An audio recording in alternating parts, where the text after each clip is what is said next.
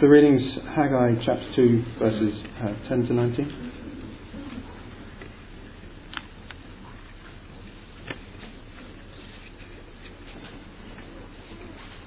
On the 24th day of the 9th month, in the 2nd year of Darius, the word of the Lord came to the prophet Haggai.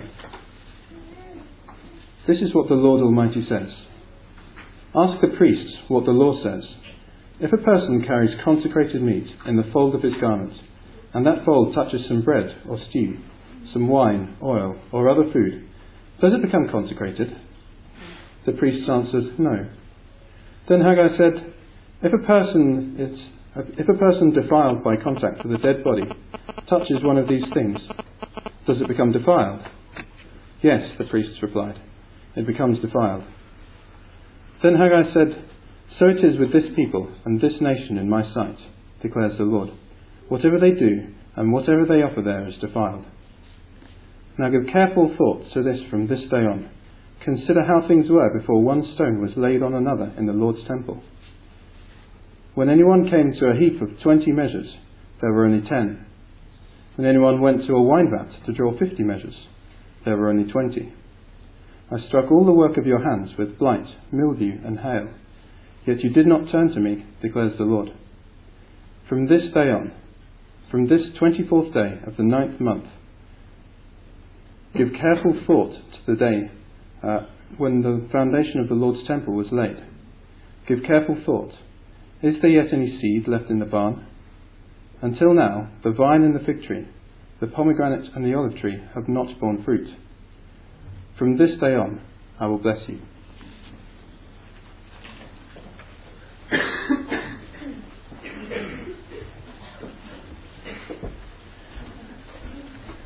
Thanks for reading for us. Keep Haggai chapter 2 open in front of you. If you're using the weekend booklet, we're on page 11, where the outline for this talk is. It's great coming to people from London. The prayers, led by an iPad. So modern. I'm still lots of paper, unenvironmentally friendly me. Well done. We've got one of our preachers actually on our team who preaches from his Kindle. And prefers that to the iPad because there's no backlight coming up, which in darker surroundings makes it better, he says, as I still type away and print off in the old-fashioned way in the paper. Well, there you go. Let me say, I thought Team 10 were robbed last night. That was the team that I was on. I thought we were clearly the best team. I thought Adrian was a remarkable salesman. Where is Adrian? Are you here, Adrian? Adrian, I reckon that you could sell sheep farming to the New Zealanders, and I reckon you could sell drilling for oil to the Saudi Arabians. I reckon you've got a natural gift of selling, and I want to employ you when we come to our church gift appeal day. We want you up north that day. I reckon you'd be terrific for us. That's great.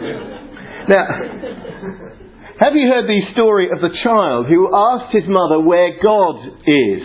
And the mother said, well, God's everywhere. The child then asked, is God in the kitchen? Yes, I suppose God is in the kitchen. Is God on the kitchen table? Well, scratching her head, the mother replied in the affirmative. Is God in this jam jar? The child asked. Well, the mother's doctrine of the omnipresence of God was intact, and so she said, yes, got him! cried the child.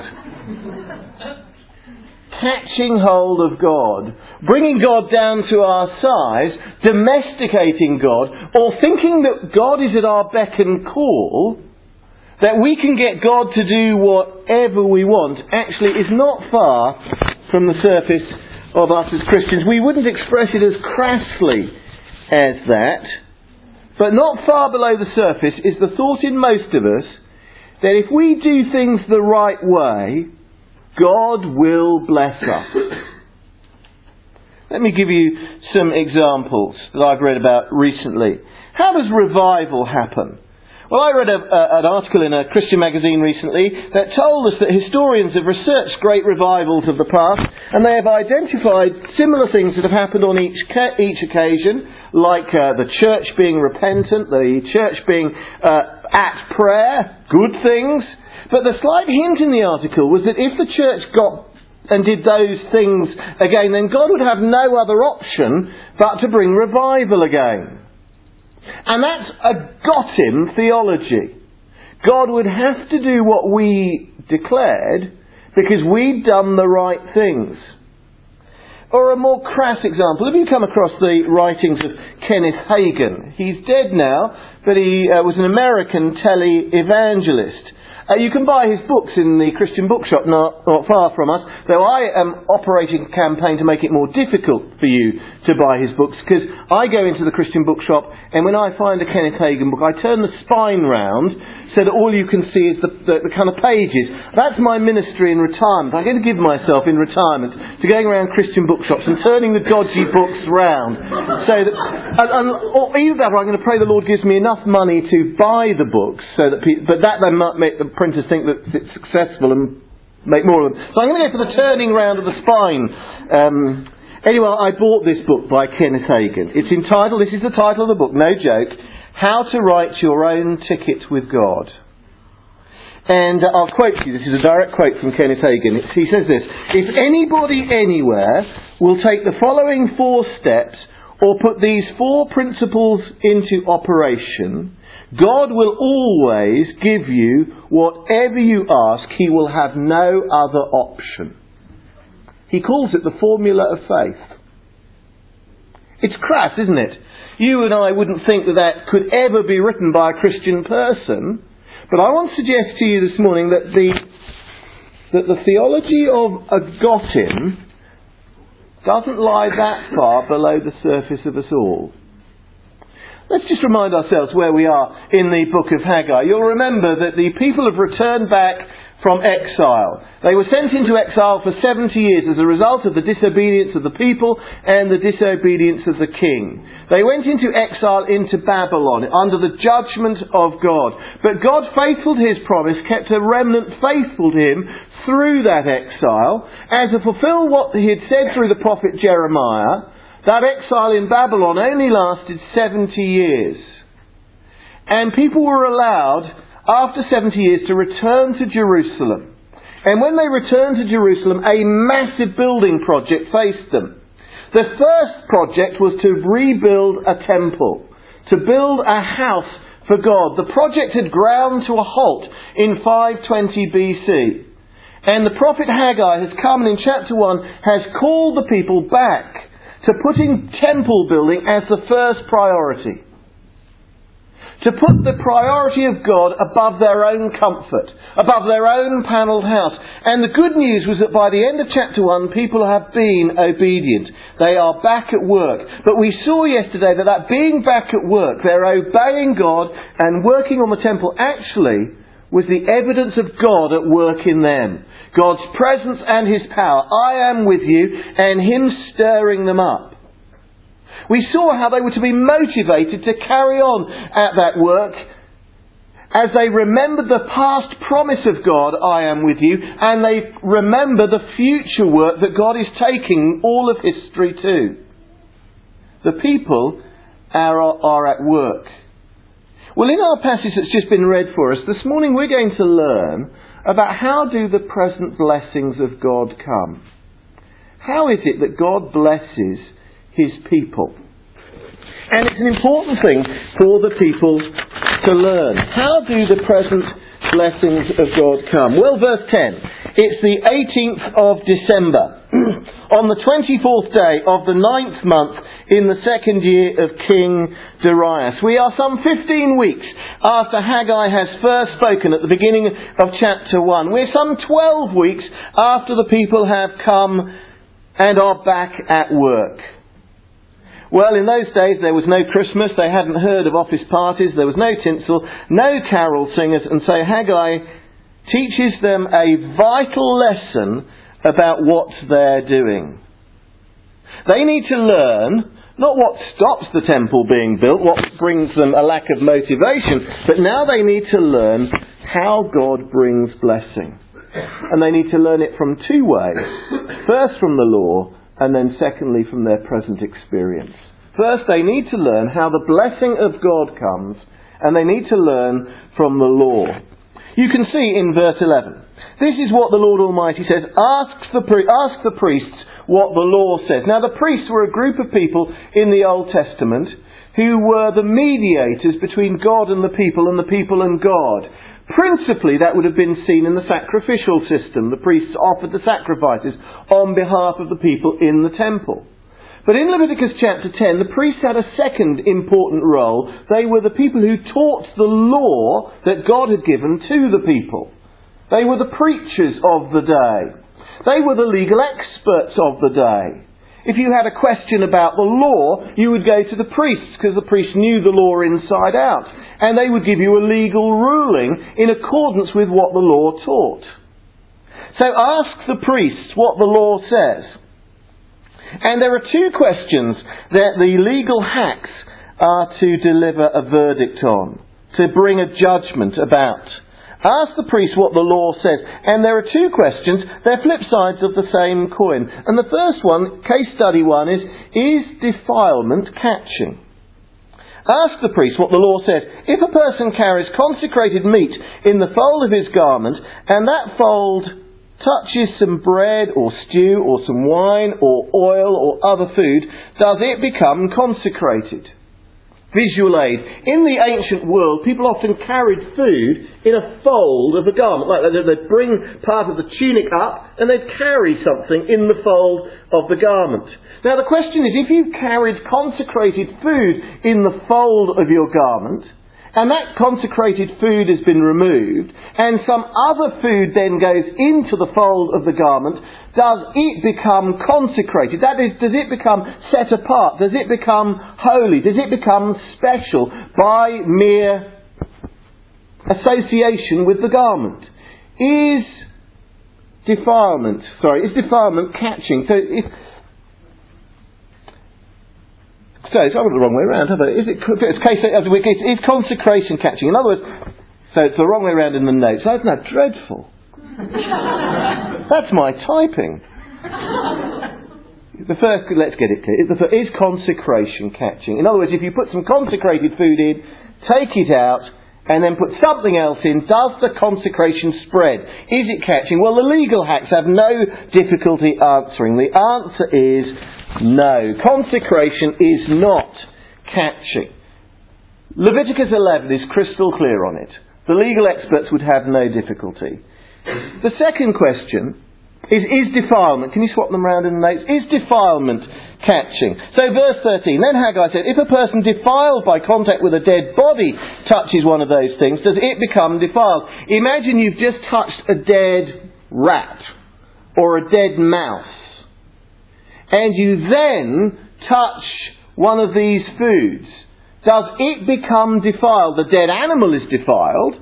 Does, when you then touch the dead animal and touch one of these other things, does the food you've just touched become defiled? And again, notice the legal experts have no difficulty answering. Yes, the priest replied, it becomes defiled. Let me see if I can bring it up to date. We used to live not far from here. I spent the first 18 years of my life in Rickmansworth, just down the road. In fact, coming here on Friday, I drove past our old house.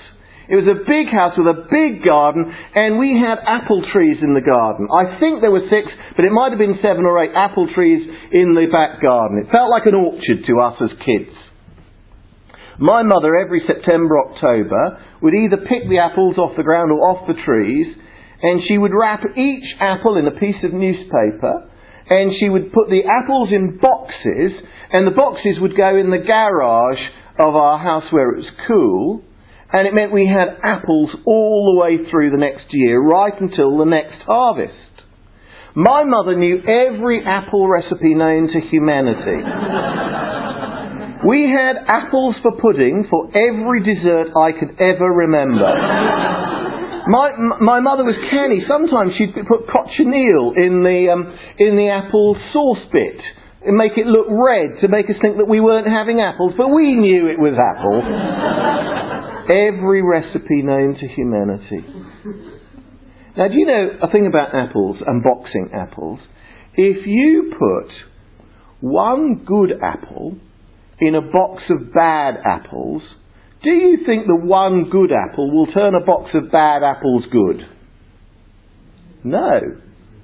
But if you've got one bad apple in a box of good apples, left for 6 months, through the spring, do you know what happens to the whole box of apples? One bad apple can turn the whole box of good apples bad. We used to pray for that as kids.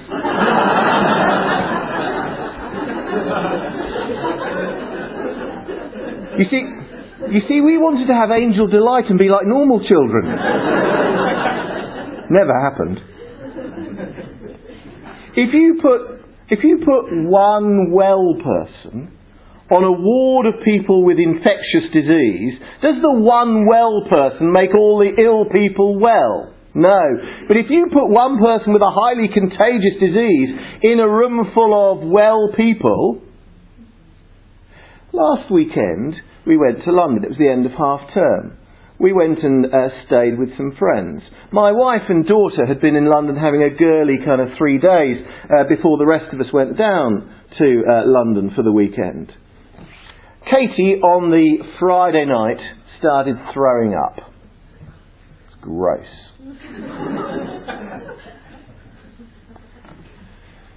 On Sunday afternoon, my eldest child started throwing up and had Monday off school. On Monday night, my youngest son started throwing up and he had Tuesday off school. On Tuesday, my wife started throwing up and she had Wednesday in bed. And guess what? Yes, Thursday, it was my turn. It just went through us all, one by one. Is consecration catching? No. Is defilement catching? Yes. Now notice how Haggai applies it in verse 14. Then Haggai said, notice the little link word, so it is with this people and this nation in my sight, declares the Lord. Whatever they do and whatever they offer there, that is in the temple, is defiled. Now I wonder whether you can see what God is saying. The people of Judah have disobeyed God in their failure to build the temple. And that had made God angry with them, such that he brought judgment on them of all the failed harvests. Now they are back at work. And the question that will be in their mind is this: has their obedience undone the effect of their disobedience? In other words, has their obedience somehow atoned for their past disobedience? Has their present faithfulness in obeying the command to build the temple wiped out the effects of their disobedience before? And the answer is no. In other words, present obedience does not undo past disobedience. In other words, past disobedience, past sinfulness cannot be atoned for by present obedience, by turning over a new leaf, by doing the right thing, by doing good things. In other words, you can't switch the blessing of God on by starting to obey Him if in the past you've disobeyed Him. Now Haggai at this point doesn't explain how is it possible for God to bless in the present when the people have been disobedient in the past. You and I know that the answer to how is it possible for God to bless a people who are defiled by sin, we know that the answer is through the death of Jesus, don't we? It is only the death of Jesus that takes the right anger of God at our sin that makes it possible for God to bless us in the present. Haggai doesn't explain that, but he does want to alert the people so that they don't start thinking that it's their present obedience that somehow has forced God or turned God on to have to bless them. If that was to be allowed to be thought, then they would start to think that they've domesticated God, that they've got Him, that their obedience somehow forces God to have to bless. Now, God can only bless sinful people because His anger is satisfied at the death of Jesus. They need to learn that present blessing is going to come on them. Learn from the law. The law explained it. Consecration isn't catching, but defilement is. And the people's disobedience of God meant they were defiled completely. They were defiled throughout. Everything they do and everything they offer there is defiled. It's only going to be undone not by what they do. Now, I'm sure on the Christianity Explored course that we were hearing about before that many non-Christians don't get that, do they? You see, they think that if they've done rubbish stuff in the past, they've been sinful, they've rejected God, they've turned their back on Him, they've pushed Him away, either through apathetic indifference or open hostility, they've pushed God away. They think so often that if they start doing good things, that somehow will undo all the bad things they've done. And they don't get that it's actually mercy through the cross. So do pray for those people on Tuesday night. Pray that they get it. Learn from the law. Then, secondly, over the page, learn from the present. Learn from present experience. So in verse 15, notice again, Haggai calls on the people to give careful thought. Put your thinking caps on, guys. Give careful thought to this from this day on. Consider how things were before one stone was laid on another in the Lord's temple. When anyone came to a heap of 20 measures, there were only 10. When anyone went to a vine to draw 50 measures, there were only 20. Now, why was that? Well, it's the same economic reality as chapter 1. I struck all the work of your hands with blight, mildew and hail, yet you didn't turn to me, declares the Lord. But, verse 18, from this day on, from this 24th day of the 9th month, give careful thought to the day when the foundation of the Lord's temple was laid. So, give careful thought. And now, is there yet today any seed left in the barn? Answer is no. Until now, the vine and the fig tree, the pomegranate and the olive tree have not borne fruit. I wonder whether you can see what's being said. The people have started to obey God 12 weeks ago. But here we are on the 18th of December, 12 weeks after they've been obedient to God, and yet there is still no change in the economic reality. The situation is exactly the same economically as it was 12 weeks ago, indeed as it was on the day they laid the foundation of the temple. But can you see that in verse 19, the Lord says, "From this day on I will bless you." So from now on, I will bless you. Implication, from now on, the crops are going to come. From now on, there will be seed in the barn. From now on, there will be wine in the vat. From this day on, I will bless you. But notice there has been a 12-week time lag between when the people obeyed and when the Lord blesses. Now why? Why is there a 12-week time lag between when the people obey and when the Lord blesses? Well, the commentator suggests two possible answers. I tend to veer towards the second, but the first is possibly this, that the Lord is testing the reality of their obedience. Will they obey just because it's the right thing to do, or are they going to be motivated by thinking that, well, if we obey, we get the blessing? Will they obey just because it's the right thing to do? And there may be something of that in it, because I wonder whether you've noticed with some people will, well, they'll be Christian when God delivers them what they think they ought to have, but if he doesn't deliver them what they think they ought to have, they give up on him. That's what happened between Palm Sunday and Good Friday, wasn't it? On Palm Sunday, the crowd, they visually and verbally acclaim Jesus to be king, don't they? And cry, Hosanna, Lord save us.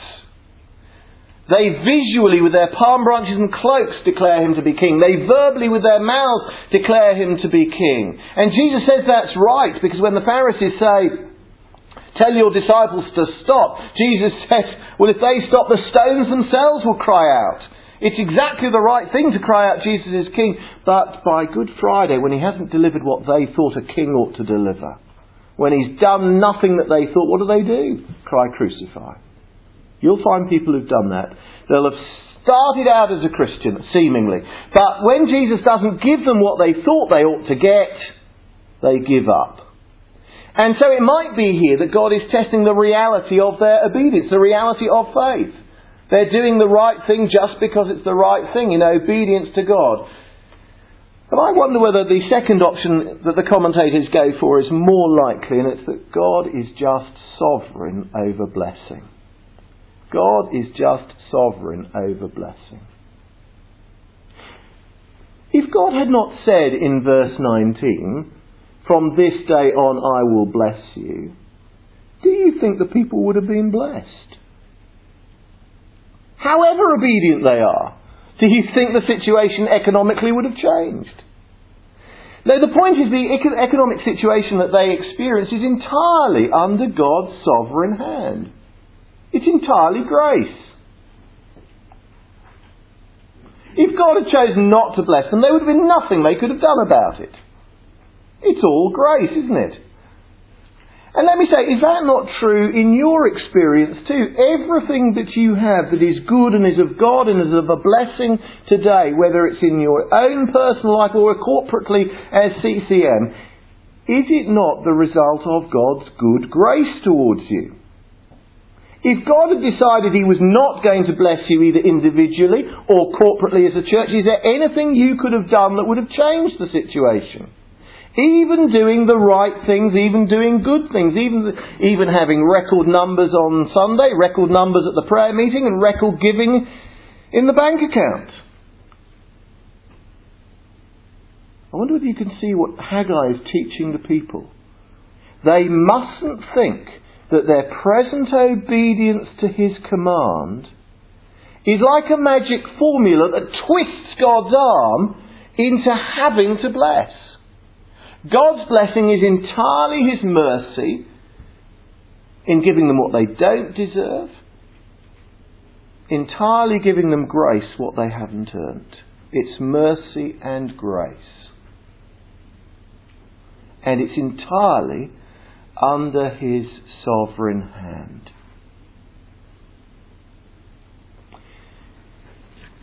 Can I say that I think the Gottim theology is not far from the surface of most of us. And yet, temple building work and the blessings that come to us in the present as a result of it, we need to grasp, are actually under the sovereign hand of God, and are not the result of some spiritual formula we follow. Even some good things we do. Can I suggest three implications of that for temple building for you and for me? Here's the first. I think that ought to humble us. Sovereign grace ought to humble us. It is not the things that we do that have brought us our present blessings. You being Christian here this morning is not the result of anything you have done. The blessings you experience as a church are not because of anything you have done.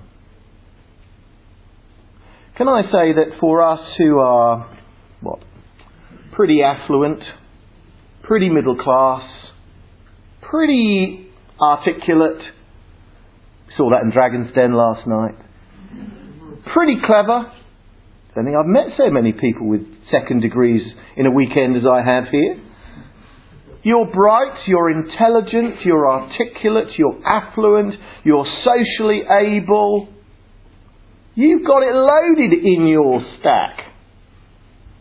And the danger is you'll think it's those things that are the reason that God is blessing you. You'll think it's what you've done. You'll think it's because of who you are and the kind of things you've done.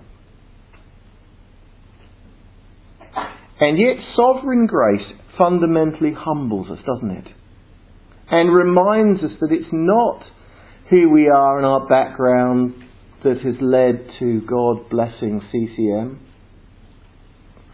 Can I say, I was saying on Friday night, one of the great joys of having lived over the last 30 years as a Christian and seeing the number of churches that have just grown and grown and grown in London, it is a most thrilling thing. But it's not because of anything impressive about you guys. It's just because God's good. And He has been sovereignly merciful and gracious. And friends, that ought to humble us. So let me ask you, will you do the exercise this morning of just asking the Holy Spirit to point out any pride that lurks in you as an individual or as a church family, and ask for forgiveness for it, and come back humbly before our God, acknowledging His mercy and grace? It ought to humble us. Here, secondly, it ought to make us dependent. It'll make you dependent in evangelism, in temple building, won't it? You see, if it's not what you do and it's entirely what God does, then it will make you dependent on Him. It'll stop you putting your dependence in the things you organise even. Don't mishear me here. Don't mishear me. I'm all for lovely dinners. I'm all for articulate speakers who preach the gospel clearly. Absolutely. But don't start putting your confidence in your ability to put on decent events. Your dependence is in the sovereign God, isn't it? And that means you will pray. Because you will pray and realise that it's not what you have done, it's what He will do. Churches that get this pray more. Because they acknowledge their dependency isn't in themselves, but is fundamentally in what God can do. It stops us putting confidence in ourselves. And thirdly, so it's humbling. It makes us dependent. And then thirdly, can I say, this is wonderfully liberating. Yes, the people of Judah were to be obedient. And they were obedient. But their obedience wasn't what turned on the blessing. It was the sovereign hand of God. Now, in our own Christian work, that is wonderfully liberating. Because it means ultimately that in the work we do, the results are not in our hands. They're in God's. Let me illustrate. I thought the interview we had yesterday morning with Debs was terrific. It wasn't like an interview I conducted with a mission partner a number of years ago. A guy had come back from Morocco. We were partnering with him. He came back from Morocco, and I was interviewing him. Boy, I was stupid beyond belief. I said to him, "Tell us of the fruits that you've seen from your ministry." He said, "We haven't seen much." I said, "Well, how many people have you seen converted in the last year?" "We haven't seen anyone converted in the last year." And what I was subtly doing was suggesting that his worth as a missionary was measured by his results. As if he is responsible for the results. As if it's not in the sovereign hand of God. Better questions would have been, "Have you worked hard to be faithful at engaging people with the gospel?" If he'd said no to that, we might have thought questions about our partnership with him, but not the results. When you have your mission week at the end of March, Is it not wonderfully liberating that the results are not in your hands? Because, just for example, I hope and pray this won't be the case, but if you got little response, if you think it's in your hands, you'll slash your wrists. Or you'll give up doing it. You will be fundamentally discouraged and not stick at the task. What will keep you out a lifetime of this is being liberated from thinking it's what you do. Don't mishear me. Be faithful. Obey. But remember the results are in God's hands. It's wonderfully liberating. It was John Chapman who we were talking about on Friday night. It was John Chapman who first alerted me to the importance of in evangelism, getting clear who does what. Get clear that all we have to do is be faithful to the work of explaining the gospel to people, engaging people with the gospel, and trusting the sovereign God to do His work. That's what Jesus did, wasn't it? Do you remember in Matthew chapter 10? Jesus went through the villages of Galilee, and do you know the response He got? Nothing. Best preacher ever? Better than Matt Fuller. Best preacher ever? Best visual aids ever? I was told the props we were using for the Dragon's Den last night came from Matt Fuller's visual aid prop box. Yeah, Jesus, better visual aids. Best preacher, best visual aids, no response. And what does Jesus do? He prays, I thank you, Lord, of heaven and earth, that you give to me those you choose to give me. And what does he then do? He preaches an evangelistic sermon. Come to me, all who labour and are heavy laden, and I'll give you rest. Sticks at the task. What kept Jesus doing that? Because he understood where blessing comes from.